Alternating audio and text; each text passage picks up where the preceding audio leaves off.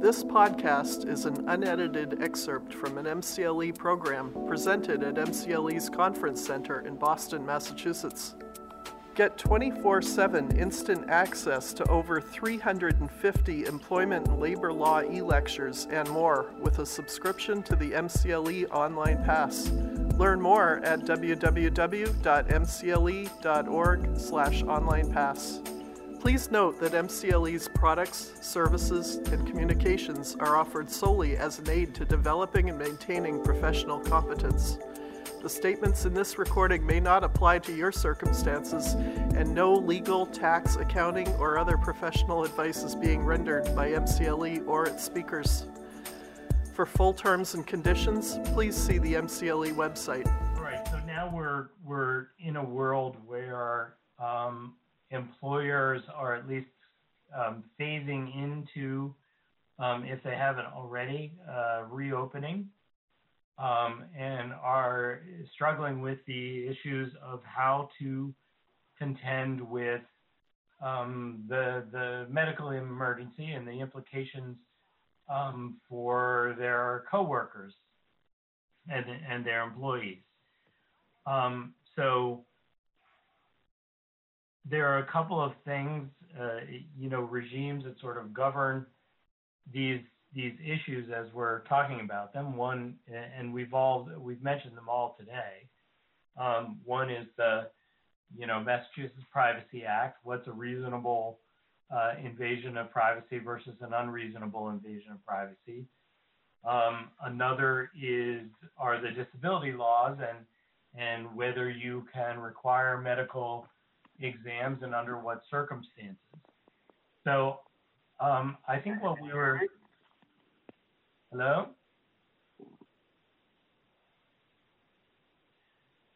You can't hear me yet? No, we can. Okay, cool. Okay. All right, good. You're back. Yay.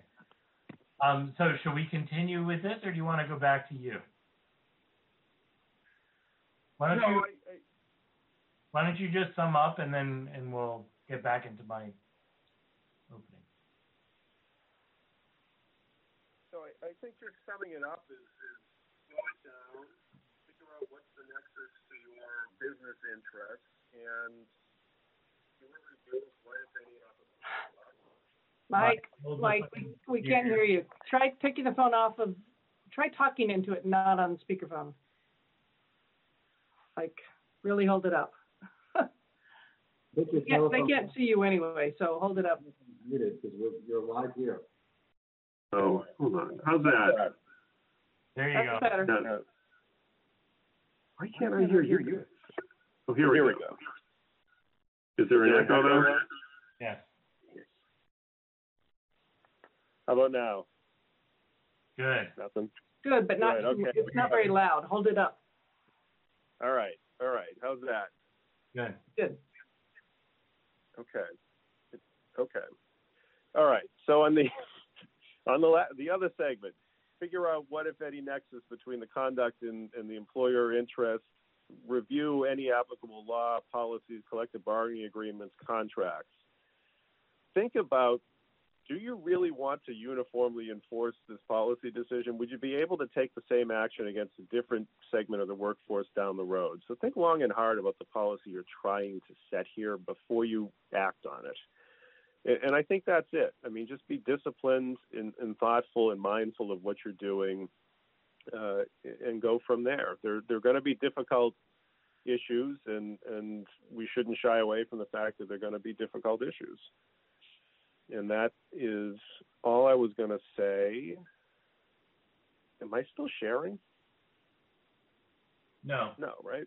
Okay. All right. So we can do COVID, right? Yeah. All right. All right. So I'm we have- that far behind. Mike, do you want to um, take over uh, leading this part of the discussion because it was mostly your uh, list of topics that you wanted to that you would flag. Sure, maybe- I can do that. Okay. Yeah, maybe we could go through them and you can give you the employer perspective, then Jill or I can give the employee perspective. Okay. Did you guys cover any when I was out? Nope. Okay. All right. So we don't have any PowerPoint for this. You're just going to watch us have a discussion. Oops. I didn't mean to cover the camera though. So temperature checks. This is something that's become very common among many employers. Here's the general employer view on it.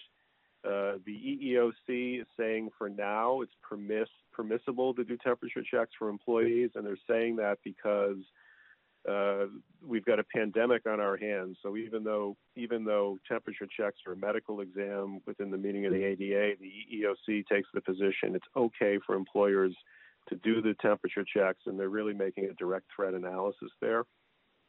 Any thoughts? So just by way of of background under the ADA and, and essentially 151B on medical exams, when if you're doing medical exams, they have to be job related and consistent with business necessity. Um, and if you're going to administer them to specific individuals, you have to show that there's a direct threat um, posed by the individual to themselves or others. So, um, I mean, I I agree with you in the EEOC that you know someone who is carrying the COVID-19 virus um, is a direct threat, and and it's perfectly consistent with business necessity to require um, medical tests to see if you have it or temperature checks rather. Okay. Medical questionnaires. So this goes sort of hand in hand with temperature checks. They're sometimes combined with te- temperature checks. Sometimes they're done as an alternative to temperature checks. Generally speaking, the EEOC is okay with this too, with some caveats. If your medical questionnaire is tied to CDC symptoms and risk factors, so the CDC has changed its list of symptoms at least three or four times. Uh, it's a longer list now than it was before. The risk factors, though, are you know, generally have you been exposed to someone who either is uh, symptomatic or has been tested as having COVID 19? You know, the view of the employer community, consistent with the EEOC, is that we're going to we're going to engage in those questionnaires. The, where the balance here is is you only ask about symptoms and exposures. You don't go for a full med- medical history, and it should just be check the box. If if you are experiencing fever, go home. It's not well, gee, why are you experiencing fever? What other medical conditions might you have? That's not what we're talking about here. Check the box. If you check yes, you're not coming to work that day. And why is Mike correct about that under the ADA and 151B, Jill? Medical, uh, employer necessity. I'm, yeah, I don't think anybody's going to have a problem with that. Well, and also you can't ask questions that are likely to lead to um, the disclosure of whether somebody has a disability or not. Um, Right. Right. Inquiries, so it has to be narrowly tailored. Okay. COVID 19 tests and antibody tests. So the EEOC has said an employer may require an employee to be tested for COVID 19 before coming to work. They have not specifically addressed antibody testing. Now, antibody testing shows you may have immunity to the disease. It doesn't say one way or the other if you have it today. The rationale the EEOC uses for allowing the test is that with community spread or widespread right now, uh, an employee who has COVID 19 poses a direct threat both to him or herself and others. Uh, not clear to me that you, you, could apply that analysis to the antibody test. I, I sort of think you couldn't. Uh, in which case, I think you'd have to argue somehow or other that the antibody test was job related and consistent with business necessity, and I'm struggling to see how you'd make that argument.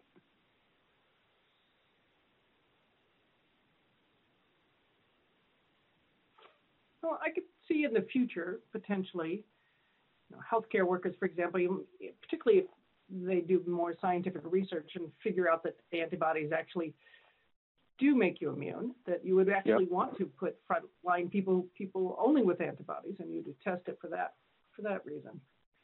Good point. Yeah, I don't I don't think it really impedes on anything any other interests. Certainly, it's, it's not going to show that you have some genetic, you know, disability or something like that. So I don't see any reason not to be able to do it.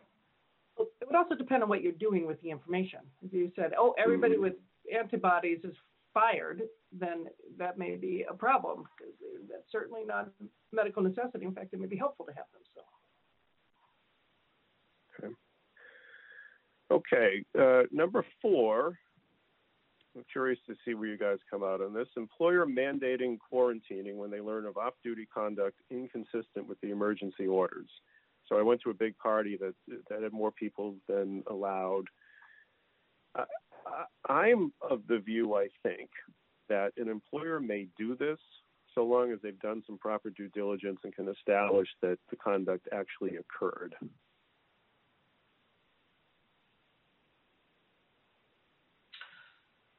I think the employer can do it as well, provided that it is uh, evenly applied. I mean, consistently applied um, to everyone, and it's not certain kinds of of gatherings um, versus others. But that does sort of beg the question about what if it is you know, uh, you're the the gathering that you've participated in is um, a reopen demonstration or a Black Lives Matter demonstration. Mm-hmm. Um, you know, I think I think that's that's a tough question. I think you know you have to apply it even-handedly. Um, I think there's an issue, there's a possible issue of illegal retaliation if you are demonstrating against discrimination in the workplace. Hmm. Although that doesn't seem to be the gist of what's happening these days, but I don't know. That's my very tentative thought on it as a practical sense, I would say that it may, if an employee is told to, you know, take two weeks, 14 days of their own leave time or unpaid leave versus they actually did have the ability to work from home, but it's not allowed, maybe um, less problematic. Yeah. And, and all, right, all we're talking is quarantining. We're just saying basically you're going on a period of leave or remote working. It's not an adverse employment action. It's one thing if you term, Unless you can't, Well, unless you can't work you from work at a home. grocery store. Right, right. right. Um, okay, employer record retention with respect to the results of the screening, whether that be temperature and or medical questionnaires. Uh, I can tell you that, that what we've been saying, uh, Jackson Lewis is con- treated consistent with medical records under the ADA, separate, keep them separate from the personnel files in a secure location. Uh, I've been advising you know, the record retention under the ADA is a year. I, I think an employer right now ought to be keeping them for three years because they're, they're going to be relevant if they get hit with a tort claim based on somebody getting sick. I agree. Yeah, I think Uh, as you provide adhere to the requirements of the ADA, you're fine.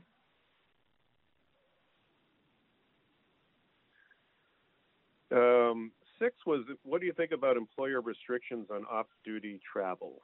So I, I've had this question. I've, I had it come up from a friend, so I didn't have to give any advice on it. Uh, but her employer was saying they're not going to allow allow them to travel out of state, uh, and she wanted to go see her parents. Um, I think it raises some very interesting questions. Um, I, I think you've got to look at a balancing test here. Uh, and I, if I was going to take that step, which feels to me rather intrusive, um, I would, I'd really want to be able to tie it back to the CDC and, and the various state travel restrictions. And even then, I'm not sure, you know, how that analysis comes out if challenged. Hmm. Well, far be it from me to to um,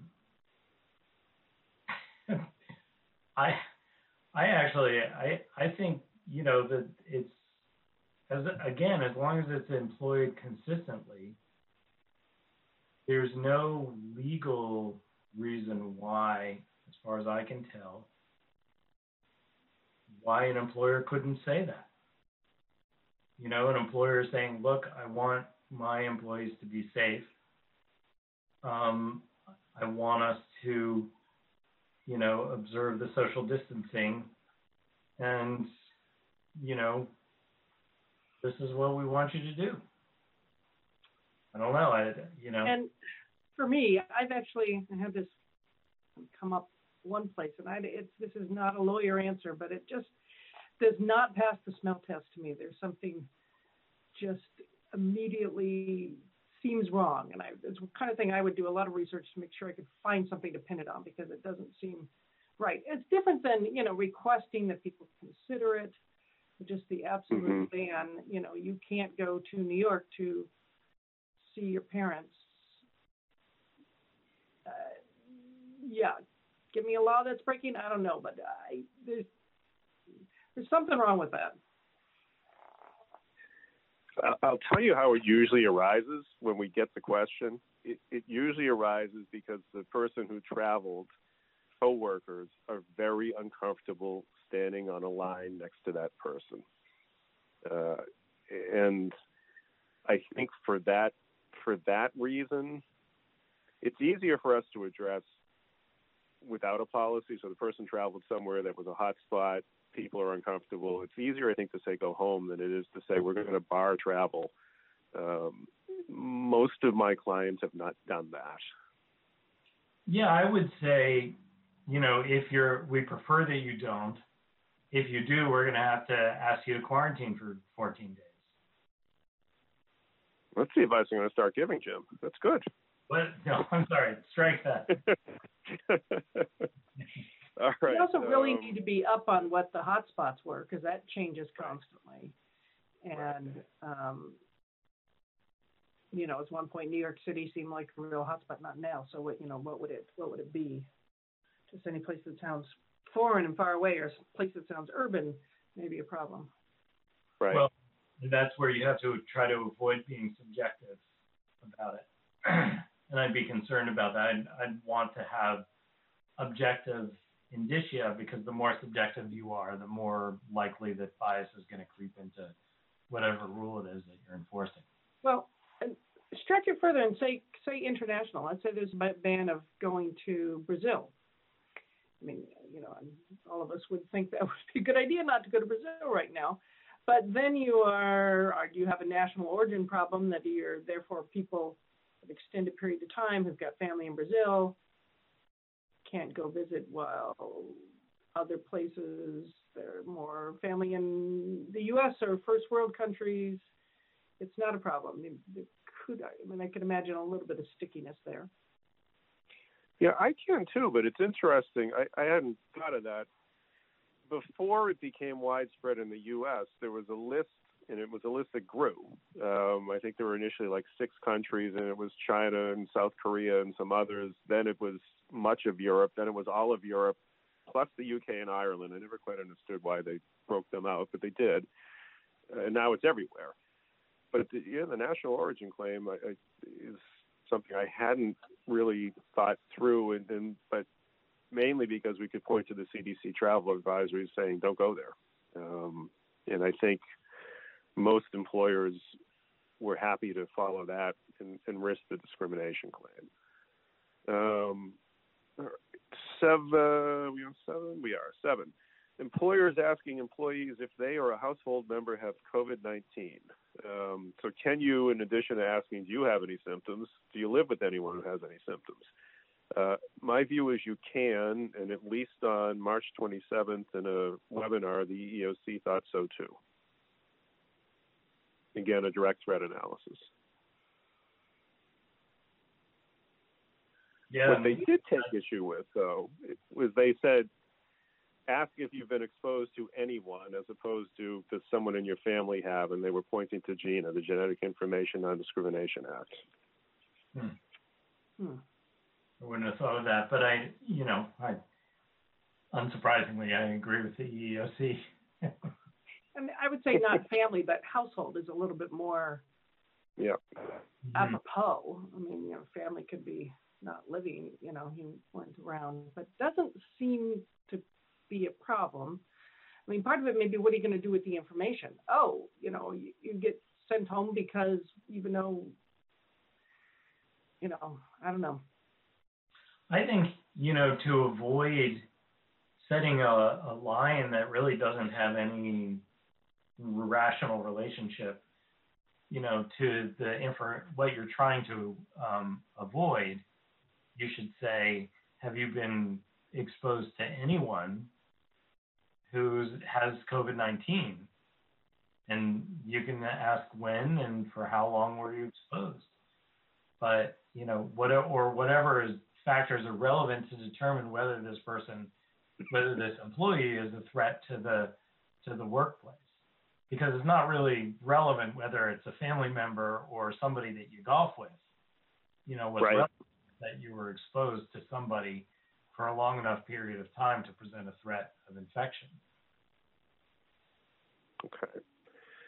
All right. Number eight, employer treatment of employees who have conditions the CDC has identified as putting them at high risk of severe illness for COVID 19.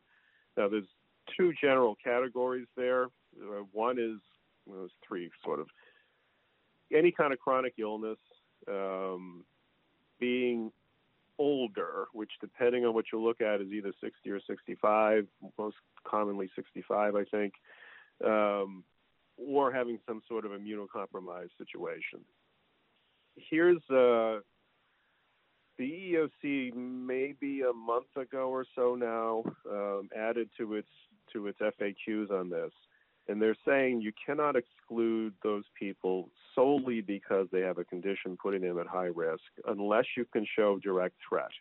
Then they go on and on and on about how hard it is to establish direct threat. Um, what's key to, to the whole analysis there is you've got to do an individual, individualized assessment with regard to each of those employees. Just having the, the, the symptom, the condition is not enough. In that webinar back in March, they also addressed the 65 or older and said absolutely not. You cannot tell someone that they can't come to work because they're 65 and older. You've got an ADA problem. There's no direct threat or undue hardship prong in the ADA.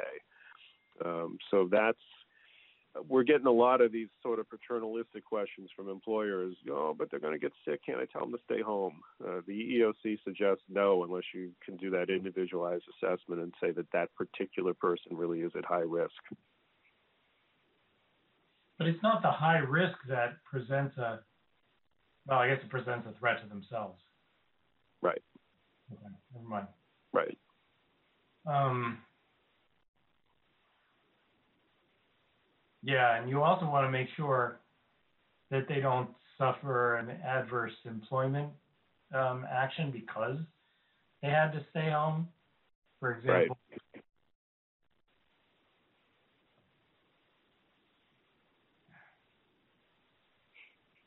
yeah, I'm not sure where I'm going with that. I'll retract. I'm all here's the kind of the flip side, or maybe a piece of that, Jim. Is I'm always uh, in favor of hey, you want to send people home with free extra vacation time? Go, go, go for it. You're not going to have anybody sue you about it. You want to send people home and to use up their last three sick days that they were saving and go with unpaid leave? That's a whole different thing. Right. Yeah, I guess that's that's what it, where I was going. Is it's it's like penalizing people, causing people to suffer a harm, an additional harm, because they're in a vulnerable category, like Right. They're over the age of forty, or or because they have asthma or whatever. They have a Yep. right. And, and that's where the EEOC is coming from. what's that? That's where the EEOC is coming from as well. That, that while you may have good intentions, you're you're causing people to suffer harm, and, and there may be no reason for it other than they happen to have a condition. Uh, but they may be healthy enough that they're okay, or they're willing to assume that risk. Um, two more. Number nine, what can employers tell employees when a coworker gets sick with COVID 19? I guess I'll tell you and then you can agree or not. So the, the guidance is pretty uniform on this. You can tell You can tell the coworkers you may have been exposed to someone who had COVID 19. You cannot tell them who the employee is. Uh, it's okay if you can reverse engineer. You know, if you're in a three person office and one person's out of work and you're told you may have been exposed, the EEOC doesn't care about that. They do care quite strongly that you don't say who it is. What I what may get a little more interesting, we've got some calls about uh, you know, sort of early on in the process, employers were reporting illnesses to the local board of health. Then that sort of went away. Under the reopening orders in Massachusetts, if someone gets sick at work, the employer is required to call um, the local board of health. I presume the local board of health is going to want the name of the person because the whole idea is contact tracing. I think that's okay. Uh, it's a public health authority acting under the auspices of public health statutes. I, I think it's okay for the employer to disclose to the local board of health, but not further than that. I agree. Jill? Um, I, well, I have uh, personal views on, on this that uh, go against the law, which is that people have the right to know who they might have been exposed to. I'm not terribly a fan of medical privacy anyway, so, but that's not a legal opinion. Yeah, and we've got a lot of that, and it's a it's a hard thing for the employer, for the management people on the front line. You can understand why people are angry about it, but but CDC says the same thing, by the way. Um, not sure why, uh, but that's what the guidance says. Um, last one before we do our um, key takeaways. Employer restrictions of off-duty conduct that goes against social distancing guidelines. Um, I can tell you we're getting a lot of these calls, and these also are usually um, brought to the employer's attention by coworkers who are not comfortable working with the person who wasn't socially distanced. Um, I, I think I would analyze it similar to the travel question, uh, do the balancing test, and, and I think if I could you know, if someone brought in a social media post that showed them, you know, lined up, bellied up to the bar in the Ozarks, I'd probably say the employee's got to go self quarantine. But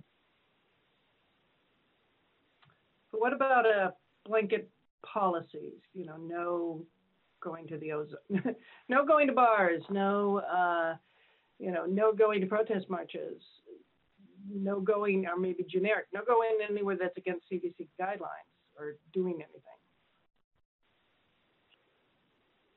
I think that's okay, and if you do it, uh, you know, neutrally the way you just did, no, no, no, going against the social guidelines, social distancing guidelines of the executive orders. I think you're okay unless and until someone makes a disparate impact claim. I think I'd be more comfortable if we just said adopt a policy that if you do this, you're going to have to self quarantine for, for two weeks. Yep. That way you don't have to pick and choose which is the okay violation of social distancing and which is not. hmm No shortage of issues um, in the privacy realm associated with COVID 19 and um, our return to work. That takes us a couple minutes late to the key takeaways, but uh, still before five o'clock. So how do we? How do you guys want to handle key takeaways? Somebody take it away. Sorry, I had to say that. I, you know what? That's I'll, I'll do it, Jim, because that way I can put the phone down. My hand's getting tired. Okay. Um, all right. So these these are my my key takeaways. Uh, be coordinated in your approach to things. You you could see that there was a lack of coordination in the Barbuto case. You saw much better coordination in Folmsbee. Uh, you know, they really had their arms around what the problem was and what was the justification for their testing.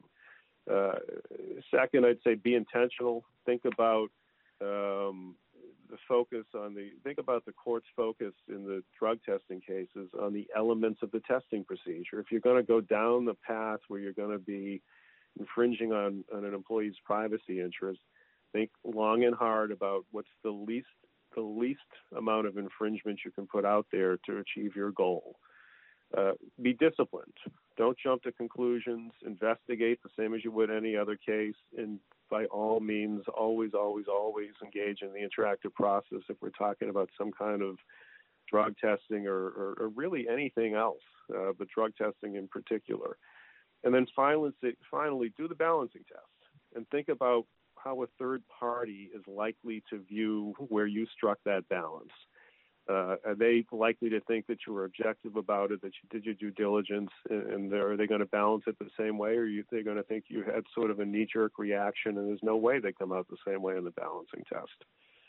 Um, you know, and key to that analysis is what's the nexus between the conduct and your workplace interests. So those are my key takeaways. Bill, you want to go next? Uh, sure. Um, so uh, one of them, kind of overlapping what Mike just said, is for employers or advising employers, you know, don't don't infringe on the privacy of your workers unless it's absolutely necessary. I mean, even if the law allows you to go up to a certain line, you, why do it if you don't need to? Uh, the other is the, the traps for discrimination, to, to fall into discriminatory acts, you know, because of bias, uh, conscious, unconscious, uh, acknowledged, unacknowledged, are super easy to do, and so stay away as much as possible. For example, we were just talking about prohibitions on off-duty kind of non-COVID approved conduct, and I could see a lot of employers coming up with things saying, you know, you're not allowed to go to rallies or protest marches and and thinking oh well that's kind of facially neutral because it could be either way and and it seems dangerous but it would be ripe with the fact particularly since you know 99% of them are kind of one uh, may have this definite aspects on anything from age to race to political views. And the other is kind of general, one of my general takeaways particularly talking to a management side employer um, and management side attorneys is tell your clients not to piss off their employees and to be nicer. Uh, we would be suing you a lot less if you, they didn't do that. Most people who come to me would not be suing, not be interested, no matter what the legal context was, if it wasn't that last minute stick the knife in and treat people badly. Um, it really does make a difference. What Jill said. Um, also, I would say um, you know, we're we're past the time where um, to question whether implicit bias exists, um, whether we hold it, or whether it infects the employment decisions that we make. I think all we can do is be aware of it and be conscious of it, and try to, you know, when we're doing hiring decisions, background investigations, data mining, or whatever, have that understanding clear in your head that what criteria are we using? How objective are they are are they? How much are they a function of stereotypical thinking or or pre-existing biases um, that are just reinforcing existing and historical inequalities? Um, be very careful about that. Make sure that what you're looking at is actually tied to the, the skills, qualifications, um, and abilities required by the job um, rather than things that that you think might be, um, because we are, um, you know, we're we're clearly facing um, a society where we have not eliminated um, systemic biases, and the last thing we need is to be reinforcing them through the types of hiring procedures and background investigations um, that I've been talking about.